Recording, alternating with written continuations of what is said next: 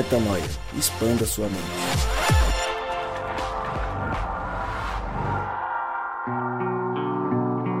Está no ar mais um podcast Metanoia e você é muitíssimo bem-vindo ao podcast Metanoia número 214, exatamente como eu sempre digo, 214 vezes.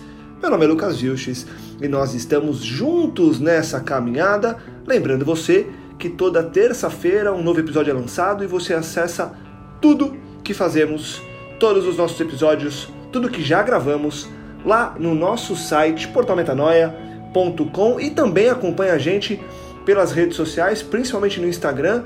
Rodrigão tá focado em divulgar nosso material lá, tem feito reflexões no perfil pessoal dele e também no nosso, então siga o Rodrigo Maciel, siga o Portal Metanoia. Pro, pro Gabriel Zambianco não ficar chateado, siga o Gabriel Zambianco para ver ele fazendo crossfit, siga a Mari Moraes e me siga. Depois cada um fala o seu perfil, segue o jogo, vamos nessa. Rodrigo Maciel, diretamente de Vitória, mais uma vez ele lá, lá em Vitória. Fala, Rodrigão, você tá na paz, tá legal, tá bacana? Tudo bacana, graças a Deus. Eu tô aqui ainda fazendo aquele curso é, de aconselhamento em sexualidade. Quero pedir é, a compreensão de você que ouve a gente aqui em função do lugar onde eu encontrei de privativo aqui dentro da escola. É um pouco próximo da avenida, então talvez você vai ouvir algum barulho aqui de, de carros passando ou coisa do tipo. Mas tenho certeza que você compreende isso daí. A gente está se esforçando sempre para poder gravar e cumprir com o nosso compromisso de disponibilizar toda terça-feira mais um conteúdo para a gente expandir a mente junto. E eu, é, isso é motivo de felicidade para mim, além do motivo básico de estar reunido de novo aqui com pessoas que eu amo, para a gente poder mais uma vez compartilhar um pouquinho mais do que Deus tem colocado no coração da gente e também, em especial hoje, daquilo que Deus profetizou através do profeta Isaías. Show de bola. Alegres estamos nós e ele, lá da República de Diadema, continua lá firme e forte, correndo 7 quilômetros todo domingo pela manhã junto de sua digníssima esposa, ele, Gabriel Zambianco. Tá na paz, Gabrielzão? Você tá legal? Tá bacana? Tá feliz? Fala, meu caro. Feliz, graças a Deus, na paz. É isso aí, né? Vivendo o que há de melhor aí na vida aqui em Diadema. Uma cidade estruturada, uma cidade que fornece belos parques para a gente poder correr aí ao ar livre, contemplando a natureza de Deus. É uma... Você que não conhece, visite Diadema. Visite Diadema, é incrível. É, muito bom, Gabriel. Bom demais você estar aqui com a gente mais uma vez, inteiro. E ela volta a estar conosco e dá o ar da graça no podcast Metanoia. E mais uma vez vem para nos ajudar na expansão de mente. Mari Moraes, seja muito bem-vinda. Tudo bem contigo? Tudo ótimo. Obrigada. Feliz de estar aqui com vocês, pessoas tão maravilhosas, incríveis e sem defeitos. para mais falando sério, esse texto é especial para mim. Desde criança é o texto que mais mexia comigo na Bíblia, assim, meio que me evangelizou de uma forma quase que autodidata e é um prazer falar dele hoje. Muito bom, bom saber. Depois conta um pouco mais. Vamos começar a ler. É... Mentira, não vamos começar a ler não. Já que você deu um gancho aí, a gente vai falar hoje é... só trazendo oficialmente a introdução para você que nos ouve, Isaías 53, uma profecia de Isaías sobre o Cristo, é, e um texto magnífico que a gente acaba passando, é, lendo en passant, ou ouvindo pregações que não entram no texto como um todo. No geral, a gente ouve uma parte ou outra desse texto, porque são as partes é, com maiores aplicações aí na profecia, mas hoje a gente vai mergulhar no texto inteiro. Mas antes de entrar no texto, já que você deu esse gancho aí, Mari. É, obviamente não precisa falar o, tudo o que aconteceu, mas por que, que foi um texto que te evangelizou autodidata? E o que, que você, quando conheceu esse texto, é, o que, que bateu em você aí para você é, sentir-se dessa forma como você descreveu? É, eu tenho um, um, vínculo muito sentimental e não muito racional é, com esse texto, porque ele não é, enfim, um texto simples, né, uma profecia super importante. E naquele momento, o que eu me lembro é de ouvir pregações sobre isso em diversas igrejas. Quando eu era criança, eu ia com a minha avó e tal. E eu sempre tinha um ataque de choro, assim, sabe? Uma profunda, uma profunda sensação de que aquilo realmente aconteceu, que não era uma história que o pastor estava falando, que existiu alguém que sofreu exatamente o que estava naquele texto e como se o meu espírito dissesse amém, que aquilo é verdadeiro, real e foi por mim. Eu criei um relacionamento com Jesus é, espiritual antes que eu pudesse entender teologicamente qualquer coisa que isso significasse. E, enfim, isso culminou até numa coisa que eu não conto muito para muita gente, mas eu tive um sonho com Jesus e que, para ser sincero, eu não me lembro muito bem do que ele, do que ele falou comigo. Isso eu tinha, sei lá, os meus 7, 8 anos. Mas eu me lembro que ele falou coisas muito importantes e que daquele dia em diante eu me agarrei nele e estou aí até hoje. Tive minhas tretas, mas nos grudamos pela eternidade, eu creio. Resumindo, foi isso. Que legal. Muito legal começar com, com um testemunho desse. A gente acaba tendo um, uns trechos da Bíblia que viram é, xodós nossos, né? Porque em algum momento de, de mais é, fraqueza, ou às vezes é, fortaleza mesmo, mas enfim, momentos marcantes a gente acaba se apegando a algumas passagens e é legal a gente começar a falar desse texto com você trazendo essa, essa visão aí, Mari. É, vamos começar a ler então? Vamos no texto, porque a gente já está até aqui. É, enquanto a gente vai falando, a gente já está até pensando em dividir esse podcast, porque tem muita coisa para falar. Vamos por partes, a gente vai começar a ler. E se você quiser, Mari, começa a ler para a gente aí então, é, Isaías 53. Acho que dá para a gente ler de uma vez aí de 2 a 6 e, e depois seguir. É, eu vou ler na versão da mensagem que o nosso digníssimo Rodrigo Maciel recomendou. E vamos lá. Quem creu no que pregamos, no que ouvimos e vimos? Quem poderia ter imaginado que o poder libertador do eterno seria assim? O servo cresceu diante de Deus, uma muda mirrada, uma planta atrofiada num campo ressecado. Não havia nada de atraente nele, nada que nos levasse a olhá-lo com atenção. Ele foi desprezado e ignorado, um homem que sofreu, que conheceu a dor por experiência própria. Bastava olhar para ele e as pessoas se afastavam. Nós olhamos para ele com desprezo, pensamos que era escória, mas o fato é que ele levou nossas doenças, nossas deformidades, tudo o que há de errado em nós. Pensamos que ele era culpado de tudo isso, que Deus o estava castigando por sua culpa. Mas foram os nossos pecados que caíram sobre ele, que o feriram, dilaceraram e esmagaram os nossos pecados.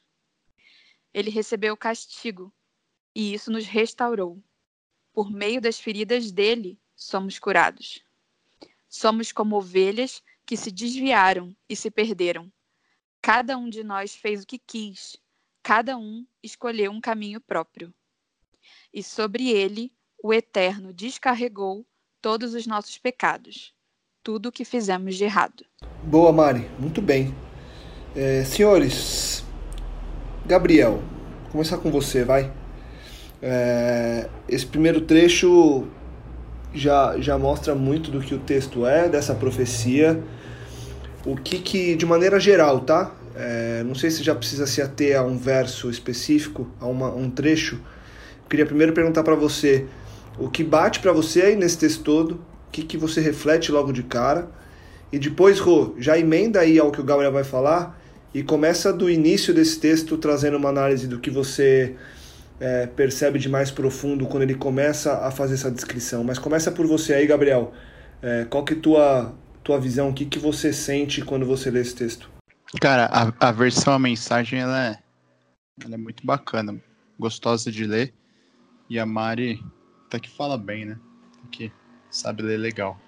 Mas enfim, esse primeiro, esse primeiro versículo aqui, que ele coloca assim: quem poderia ter imaginado o poder libertador que é o poder do libertador, que o poder libertador do eterno seria assim.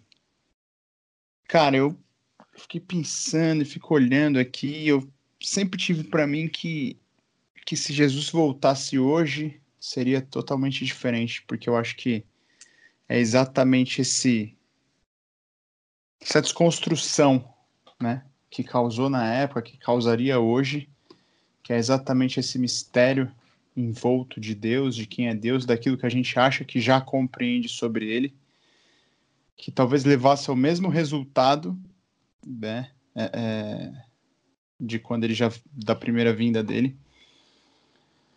É muito sinistro. Quem poderia ter imaginado, né, velho? Quem poderia imaginar que que o servo que cresceu diante de Deus, ele iria sofrer, ia ser desprezado e ia ser que a gente olhar para ele com desprezo, com olhar de escória e pô, eu fico refletindo de que forma eu ainda posso fazer isso perante Deus, de que forma eu ainda posso sei lá, estar maltratando, desprezando, ignorando os filhos dele hoje em dia, e que talvez essas pessoas ainda continuem levando os erros os meus erros, né? Que os meus, meus pecados continuam caindo sobre, sobre Cristo diariamente, sabe? Sei lá, cara, é, é, é bastante reflexivo mesmo. A gente vê aqui uma caminhada de dor, uma caminhada de em que Cristo carrega os nossos pecados, em que ele simplesmente sofre e, e apanha, e mesmo assim, mesmo eu escolhendo meu próprio caminho, ainda assim ele sofre mais um pouco com o Eterno descarregando os meus pecados sobre ele, né? E aí termina ali esse primeiro bloco falando, pô, tudo que, tudo que fizemos de errado.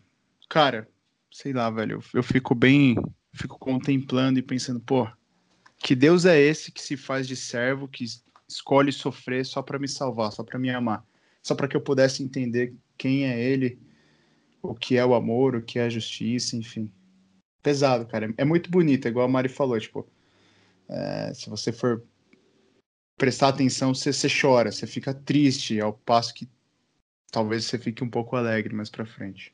É, complementando aquilo que o Gabriel disse, eu tô observando alguns detalhes importantes aqui do trecho. A primeira coisa fala desse lance de, de um Deus que vem como servo, né? E um servo que não vem com uma aparência é, com, com nada que é atraente, né? Ele, o, a poesia do autor aqui também ainda re, é, feito uma repoesia com quem escreveu a mensagem diz que ele era como uma muda mirrada, uma planta atrofiada num campo ressecado, que não havia nada de atraente nele, nada que nos levasse a olhá-lo com atenção. É, isso me chama muita atenção, até de um cruzamento com o Jesus estereotipado e, é, de uma certa forma, nórdico, que muitas vezes a gente conhece nas imagens é, por aí, né? aquele Jesus do cabelo liso, é, longo, com os olhos claros, né? o Jesus de, de muitas das produções é, cinematográficas. Né? E, aí, e aí, quando eu olho para esse texto a primeira coisa que já me quebra um paradigma é que ele não era um cara que chamava atenção pela aparência. E Deus poderia ter mandado ele, de uma certa forma, para o mundo como um homem bonito, um homem que a aparência chamava muita atenção, mas é, o plano de Deus era tão outro que ele, se, ele, ele teve o cuidado de não distrair o povo com a beleza de Jesus, ao ponto de trazer Jesus como um cara feio, porque é, uma coisa é você dizer assim, ó, é, a pessoa ela não é tão bonita assim. Outra coisa é você dizer que não havia nada de atraente nele, nada, absolutamente nada. Você imaginar hoje no nosso mundo ocidental pensar uma pessoa que não tem nada de atraente é literalmente uma pessoa feia, entendeu? Então é, há um há um cuidado de Deus é, em, em não nos distrair com aquilo que Jesus veio fazer por aqui. Eu tenho certeza que Jesus não era nada parecido com essas imagens que a gente vê por aí. Existem algumas tentativas de produzir uma imagem de Jesus mais parecida com a cultura na qual ele viveu e etc. Mas ainda assim são apenas é, tentativas, né? E além disso, você vê que o texto vai dizer que ele não era só alguém que não era é, bonito, era um cara feio, vamos dizer assim, em, em, em termos de aparência, mas ele era um cara que foi desprezado, ignorado. É, e isso, isso também, cara, isso me remete muito ao dia a dia de hoje, assim, porque naquela época o povo já o desprezou e o ignorou. Hoje ainda permanece um desprezo e, e, e, uma ignorância a respeito de quem Jesus é. Assim, e isso é, comunica um pouco com os tempos de hoje, como o Gabriel também falou, né? Então, acho que nesse começo do texto já são os dois pontos que mais me chamaram a atenção. Vale a pena lembrar que o povo daquela época, principalmente os exércitos ali, é, o, o, imperador e etc., quando Jesus iniciou o ministério dele, ele era um cara do deserto, entendeu? Não era um cara conhecido por ninguém. E isso é tão verdade que no final do ministério de Jesus, ali com 33 anos de idade, é, ele precisou, o, o povo que estava perseguindo ele, precisou de alguém para dar um beijo no rosto dele para identificar quem ele era. Porque ele possivelmente era um cara extremamente comum às pessoas daquela época, sabe? Então, em todas essas frentes, é, me deixa claro um cuidado de Jesus da não distração para o propósito que ele veio aqui para a Terra e também um highlight aí, um ponto de atenção sobre o fato dele ter sido desprezado e ignorado pelas pessoas daquela época. Ele não era uma pessoa, é, durante o ministério dele, não era uma pessoa que a gente é, honraria normalmente. Não é uma pessoa que a gente colocaria num lugar de destaque normalmente. Isso me chama muita atenção no princípio do texto aí. Aproveitando, eu, eu acho que não tem como a gente não, depois que você trouxe essa primeira análise aí, Rô, Gabriel e você, é, eu, eu acho que não tem como a gente não entrar de uma forma profunda. Eu acho que os três podem agregar aí na resposta. Eu quero é, trazer para a Mari de bate-pronto, é, para ela, ela puxar essa, essa fila de resposta. É, e o, o ponto que eu acho que é fundamental a gente entrar agora é o seguinte: fala-se muito é, nesse Cristo que é, para Isaías, Isaías viria e nós sabemos hoje que veio é, de um Cristo como você descreveu, um Cristo que não tinha aparência de nada de atraente, ele não, ele era desprezado, ele era escória. Esse texto fala isso, né? Fala que ele era escória, veio como a escória. É, pensamos que ele era escória. É, e aí a pergunta que para mim vem é: por que Deus escolheu é, a escória para ser o libertador de todos nós? Eu, eu acho que tem uma resposta muito pronta que soaria muito clichê e eu queria que a gente tentasse aprofundar um pouco. E, e queria que você começasse aí, Mari. Por que, na tua visão, Deus é, foi tão fundo? Ele poderia ter pego uma pessoa comum. Para não pegar um rei, que era o que o povo esperava, para não pegar o libertador clássico, com poder e com majestade, poderia ter pego uma pessoa simplesmente comum, um qualquer um pescador ali, um cara. Mas ele pegou alguém que, segundo o texto, era muito é, a escória, era muito marginalizado, estava muito à margem dessa sociedade. Por que, Mari e depois Gabriel e Rodrigo, vocês acreditam que uh, o plano da redenção foi escrito dessa forma? É, no meu coração, quando você perguntou, veio algo muito simples. É, eu acredito que esse conceito de escória é um conceito relativo, né? Ao que historicamente se considerava escória naquele contexto e ao que o leitor, hoje, humano, é, no Ocidente, vai ler isso aqui ou em qualquer lugar do mundo, a relativo à sua sociedade. Sua sociedade. E o que, que eu quero dizer? É, eu acho que a escória simplesmente porque nós, seres humanos, da forma como os tempos têm se, se levado e como a sociedade tem se desenvolvido há tantos tempos, né? É, nós não sabemos o que é ser vitorioso de fato. Nós não temos a menor consciência do que é de fato importante. Se a gente parar para olhar o mundo ao nosso redor nos últimos séculos e as coisas tendem a piorar a cada ano, quantas crianças elas estão em situação de rua, quantas mulheres abusadas, quantas pessoas morrendo em genocídios, em favelas e guerras e refugiados boiando em mares. É, as coisas que são relevantes para esse mundo, elas não são, elas são asquerosas ao reino de Deus. Então, como não, não haveria forma do rei, dos reis, do rei do reino, vir aqui e ser coerente com esse mundo que massacra, que é um moinho de gastar gente todos os dias. Então, para mim, a resposta é que não haveria forma de ser diferente. Eu estranharia se ele atendesse as expectativas disso que a gente vê ao nosso redor todos os dias. Cara, eu achei muito massa isso que, que a Mari colocou. Acho que um conceito muito interessante em relação a escória versus os vitoriosos, né? É, fez muito sentido como que o rei desse reino que não valoriza essas coisas é, viria de um jeito político, né, e poderoso e glamouroso, vamos dizer assim, é, mas também tem esse outro essa outra estilingada, né, que Deus deu de colocar Jesus como um marginalizado, né, e isso me faz um reverb com aquele momento que Jesus entra no templo e ele diz que uma profecia se cumpriu quando ele disse assim: Eu vim para trazer é, a esperança aos, aos pobres, a, a, a, a vista aos cegos, a liberdade aos cativos, ou seja, o propósito pelo qual ele veio é, é também manifestado na sua identidade, sabe? Isso é, é tão bonito, cara, porque coloca Jesus como alguém que é participante daqueles que ele veio libertar. É alguém que, na, na sua materialidade, no físico, veio como alguém no meio daqueles a quem ele queria libertar, salvar, curar.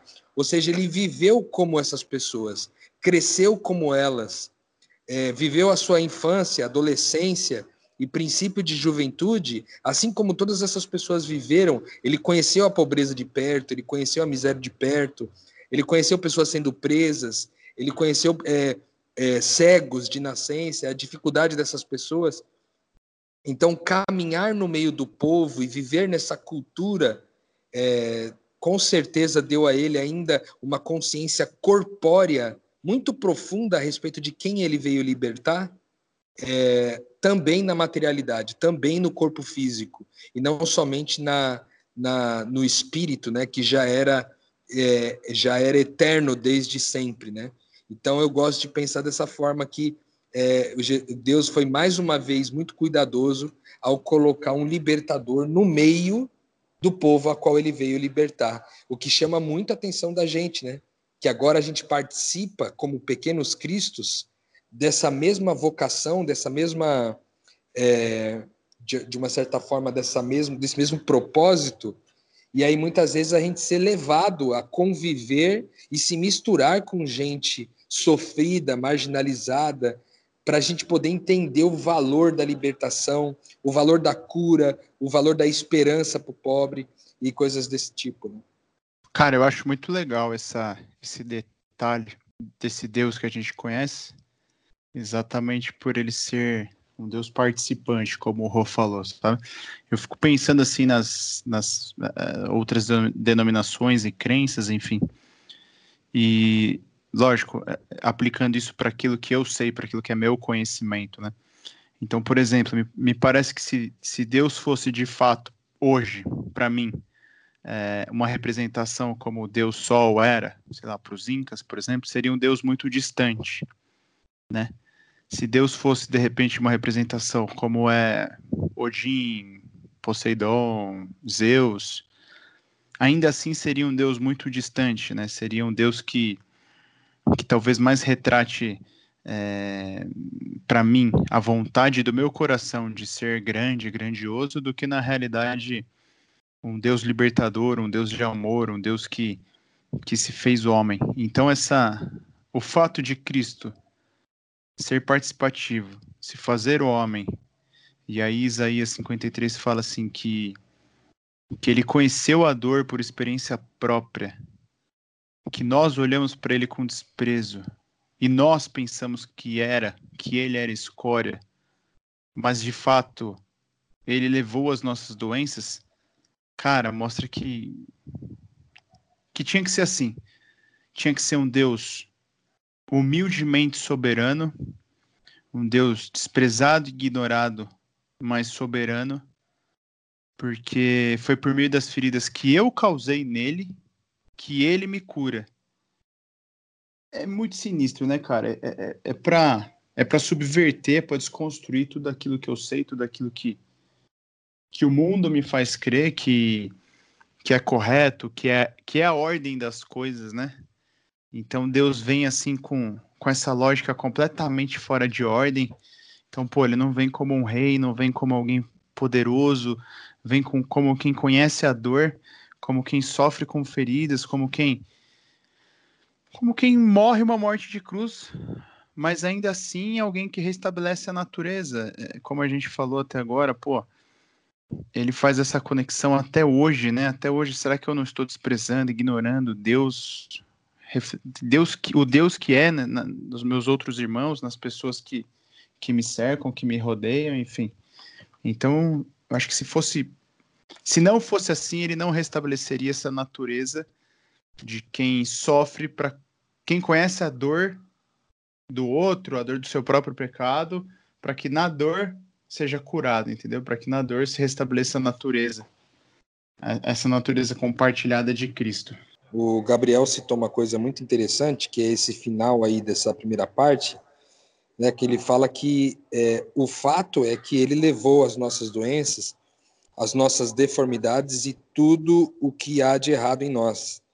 Aqui tem um detalhe muito importante que é o seguinte: é através daquele que foi desprezado, marginalizado, né? Porque a gente está gastando essa primeira parte do podcast aqui falando justamente sobre isso e, e isso eleva, né, significativamente o conceito de que é, é, a gente foi poupado de uma condenação é, uma condenação, inclusive eterna, vamos dizer assim, uma certa forma, uma prisão perpétua, ou a cadeira elétrica, né? Vamos dizer assim, a gente, foi con... a gente não foi condenado à morte por causa de alguém que era escória.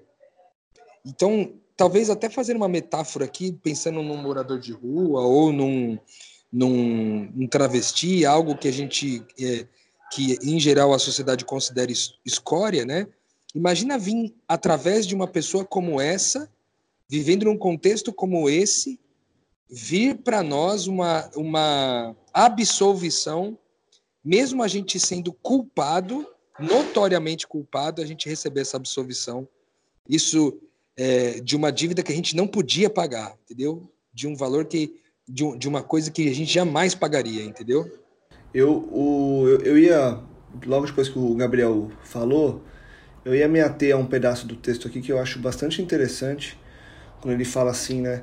Pensamos que ele era culpado de tudo isso, que Deus o estava castigando por sua culpa, mas foram nossos pecados que caíram sobre ele, que o feriram, dilaceraram e esmagaram. Nossos, pe nossos pecados, ele recebeu o castigo e isso nos restaurou. Essa descrição do que é o sacrifício da cruz ali é muito bonita, né? Bonita assim, é, gera a tristeza que o Gabriel falou e a alegria. É, eu acho que é a alegria da fé, de você crer nisso e entender que, que é um sacrifício, que é algo é, que depois que a história foi assim escrita, deveria acontecer. Então, quando você vê isso acontecendo e você vê essa descrição, eu vou te falar que eu penso mais com uma alegria que emociona pela é, entrega do Criador do que pela tristeza que nos abate pelo sofrimento do mesmo. Como que vocês enxergam essa entrega, esse é, esse sofrimento? Por que viés vocês olham e o que que vocês aprendem desse trecho aí? Quem me conhece sabe que cruz é meu assunto favorito. é, eu acredito que mais do que um, um momento místico, é, mágico, no qual um Deus desceu ao mundo e houve um ritual. É, tipo assim, o santuário antes era ensaio, todo aquele processo do Velho Testamento. E aconteceu de vez a cerimônia solene, onde a propiciação aconteceu, e ali aconteceu uma magia que agora está todo mundo livre. Plim, e é isso. Eu não vejo a cruz só por esse viés, sabe? De um momento mágico que trouxe uma coisa abstrata para a humanidade, mas eu vejo como uma metáfora. Na verdade, eu vejo que na cruz Cristo Cristo fez duas coisas essenciais Na verdade, ele fez uma coisa essencial, que foi revelar o Pai. E essa, essa revelação ele fez em duas dimensões. Ele falou, olhando para trás, ele já disse que o Pai nos aceitou, nos libertou, ou seja, ao morrer, mesmo sem, mesmo sem ser culpado, ele mostra que o nosso Deus, a identidade do nosso Deus, não nos, não nos imputa as dores, mas toma sobre si. Ele, então, ele falou de um Deus que não nos acusa, mas age com graça. E isso normalmente é muito falado é, quando a gente fala de cruz, né? O perdão dos pecados e tal. Mas a dimensão para mim forte da cruz está no que ela propõe de como eu vivo como uma pessoa liberta, na certeza de que eu posso abrir o meu peito para amar os meus irmãos e ser agredido, dilacerado, moído, cuspido, odiado, imputada como escória, e que por amor eu vou ressuscitar no terceiro dia, sabe? Então, evangelisticamente, isso é uma revolução para mim. Poder ouvir uma pessoa chorando, olhar nos olhos dela e perguntar se tudo que ela fez e que gerou tanto sofrimento, ela fez por amor. E caso a resposta dela seja sim, eu poder dizer de todo o coração que se Cristo ressuscitou, ela vai ressuscitar também, sabe? Então, é uma potência de mensagem para o aqui e agora, mais do que para um perdão abstrato, que também é, inclusive, muito difícil de compreender quando você não tem uma matriz cristã, já que a culpa, por exemplo, é uma invenção do cristianismo. Então, não é muito comum para uma pessoa de cosmovisão, por exemplo, africana ou indígena, você dizer que alguém perdoou os pecados se a pessoa não se sente culpada. Então, enfim, queria falar dessa dimensão não só do antes, do que Deus fez pela graça, do que fizemos não merecemos a vida, mas do que nos é proposto hoje como ressurreição e forma de viver como livres. É, na continuidade do texto, ele vem falando sobre essa questão do perdão, e, e eu gosto muito da, da versão da mensagem, como ela enfatiza o fato de que foram todas as nossas doenças, as nossas deformidades, tudo que há de errado em nós, o quanto isso é atemporal, né? Porque é o perdão daquilo que a gente fez lá para trás, é o perdão daquilo que a gente está fazendo nesse momento, e é o perdão daquilo que a gente ainda vai fazer. E, e quando é, o texto, né, dentro dessa poesia, vai dizer que foram os nossos pecados que caíram sobre ele, que o feriram, que o dilaceraram, que o esmagaram, foram os nossos pecados que ele recebeu o castigo, isso nos restaurou, é, me vem à mente de que, tipo assim, Jesus, ele de fato viveu uma vida aqui sem, sem pecado, né? sem máculas, foi um, um literalmente o cordeiro sem defeitos, e ele entrega a vida pagando um preço que não era ele que tinha que pagar, né? A gente é, conhecia essa verdade espiritual é, biblicamente de que todo aquele que, que peca merece morrer, ou seja, o salário do pecado é a morte. Mas aí Jesus vem e fala: ok, o salário do pecado é a morte, mas eu quero morrer como alguém inculpável, sem pecado, eu quero morrer no lugar deles. E aí há esse perdão atemporal, que não é o perdão dos nossos atos, dos nossos comportamentos, mas o perdão de uma natureza, né? Porque você vê que ao final aqui, ele vai dizer para gente que cada um de nós fez o que quis, né? A gente foi como ovelhas que se desviaram e se perderam, e se perderam, e, e, e, que cada um de nós fez o que quis, cada um de nós escolheu o seu próprio caminho. E eu vejo esse texto escrito há tantos anos atrás, fazendo reverb novamente para nós hoje. Que nós somos essas ovelhas que escolhemos o nosso próprio caminho, que a gente fez o que a gente quis, mas embora a gente haja desse jeito, foi por meio das feridas dele que nós fomos sarados. Essa imagem que Isaías usa é muito bonita também, porque é, você, é só você imaginar né, uma ferida. Né? A ferida, normalmente, ele, ela tem uma, uma aparência meio asquerosa, assim, é uma coisa meio que você tem nojo, que normalmente ela é acompanhada de, de sangue, de, de, de pus, de, de sujeiras, enfim. E aí é através de uma coisa teoricamente suja e asquerosa que vem a salvação e a purificação e, a, e, e o sarar das nossas doenças, né? Então, eu acho que ele termina essa primeira parte aí dos versículos 2 a 6 é, com esse negócio muito forte, é, dizendo que o Eterno descarregou sobre ele todos os nossos pecados e foram essas feridas, as feridas que causaram a morte de Jesus, foram através delas que nós somos sarados e curados. Esse, a beleza poética desse texto e, e a inspiração de Isaías me, me emociona até hoje, assim, de imaginar um Deus se fazendo escória, é, se fazendo um de nós, para trazer através é, do seu sacrifício, através da cruz, como a Mari disse, né, esse símbolo de alguém que morre por amor, com a certeza da ressurreição três dias depois. Tudo isso vem de maneira muito forte a convencer o nosso coração do amor que Deus tem por nós. Legal demais, Rô, legal demais. Mari, é, como que você amarra essa primeira parte? Só lembrando você que está ouvindo a gente, esse texto ele tem 12 versículos, esse, esse trecho aí de Isaías.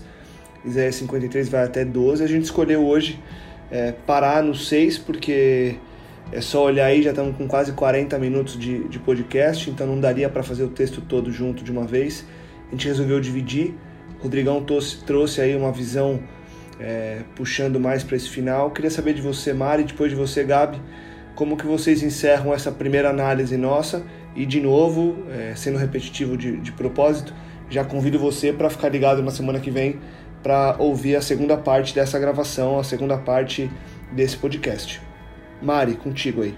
É, eu acho que amarrar esse texto, para mim eu bato o olho e, e vejo assim, retomando a, a como, ele é, como ele é iniciado, né? É quem creu no que pregamos. Tipo, muita gente crê em muita coisa, mas quem está crendo aqui no que a gente prega? Quem poderia ter imaginado que o poder libertador do eterno seria assim? Ele fala que o evangelho ele pode ser até simples, mas ele não é óbvio. E tem uma frase da Clarice que eu gosto muito que fala assim: o óbvio é o mais difícil de enxergar. E eu, eu vejo que esse é um texto especialmente sobre esse caráter diferente, sobre a essência do evangelho e como ela se difere do que muita gente tentou se apropriar dela e usar para fins diversos, enfim, interesse próprio ao longo da história da humanidade. Então ele, ele fala: o evangelho não é isso aí que tem muita gente achando que é. Quem achar que Jesus ia fazer isso aqui desse jeito? E infelizmente é, essa surpresa ela não parou só para os judeus que esperavam que Cristo viesse num cavalo com asas e ouro em volta.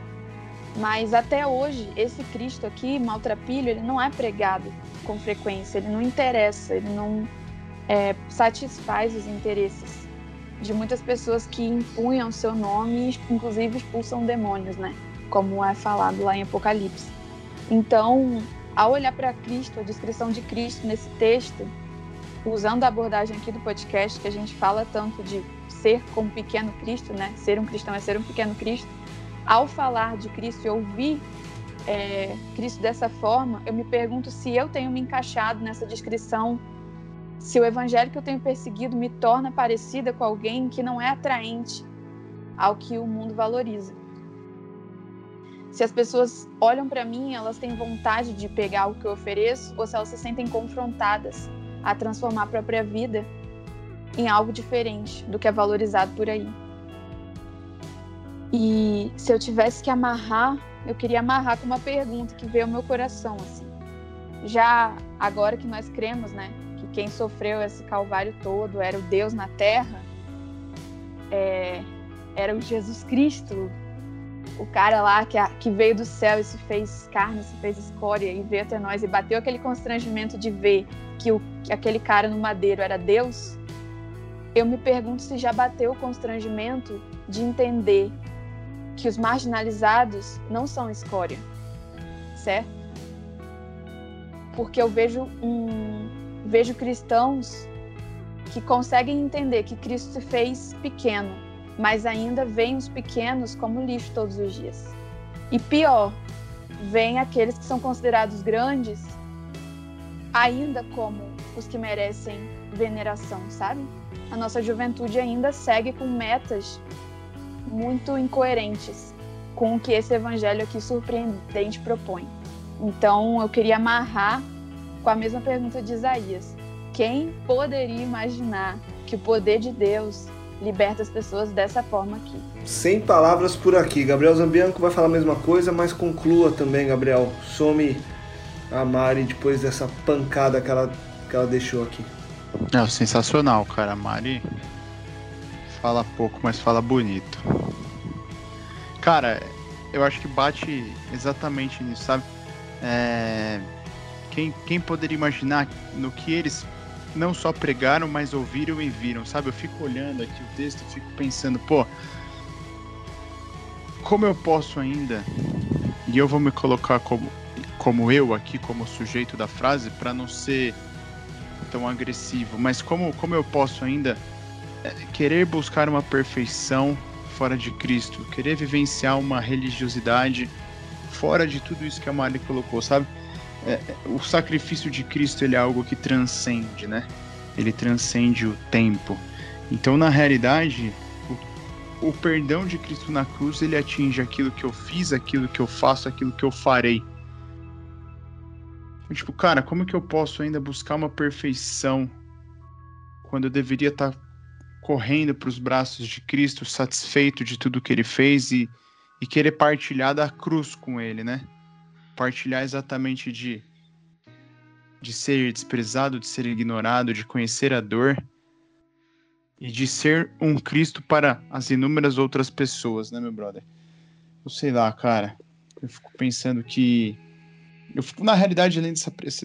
Pensando que nessa primeira parte, eu fico me colocando a minha oração agora, nesse momento, é para que eu não seja esse tipo de pessoa que olha, que despreza, que busca pessoas atraentes, pessoas que, que me chamem a atenção apenas pelo olhar, que são essas pessoas contrárias à, à, à manifestação de Cristo aqui na Terra, que eu consiga fugir do óbvio, como a Mari colocou aí, que eu consiga desvendar esse poder libertador de Deus e entender como ele se revela hoje nos meus dias, para mim, para você, Lucas, e para todo mundo, cara. E não escolher meu caminho próprio, sei lá, é, é muito louco isso daqui, é muito sinistro, velho.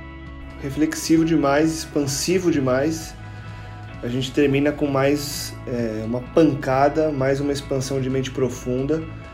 E antes de, de me despedir de vocês, eu deixo esse convite para você que escuta a gente continua porque o resto do texto é tão profundo quanto e no próximo episódio a gente vai arrematar isso aqui e trazer ainda mais expansão de mente. Então, se hoje foi uma pancada, prepare-se para mais uma no próximo episódio.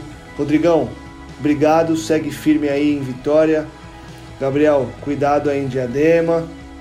Mari, sensacional, obrigado pela expansão de mente. Um prazer estar com vocês mais uma vez e um prazerzaço poder expandir a mente ao lado de vocês mais uma vez. Com certeza a gente termina o episódio aqui hoje é, com mais entendimento do que Deus sonha para nós do que como quando a gente começou esse episódio. Isso é motivo de muita alegria para nós, com certeza. Obrigado, senhores, a você que escuta a gente. Aquele convite de todo final de episódio, compartilhe, divulgue ajude que mais pessoas possam expandir a mente. Como eu já disse, Semana que vem a gente vai voltar falando sobre Isaías 53, a segunda parte desse texto tão incrível. E eu peço que você esteja conosco mais uma vez. Estamos juntos, expandindo a mente. Metanoia, expanda a sua mente.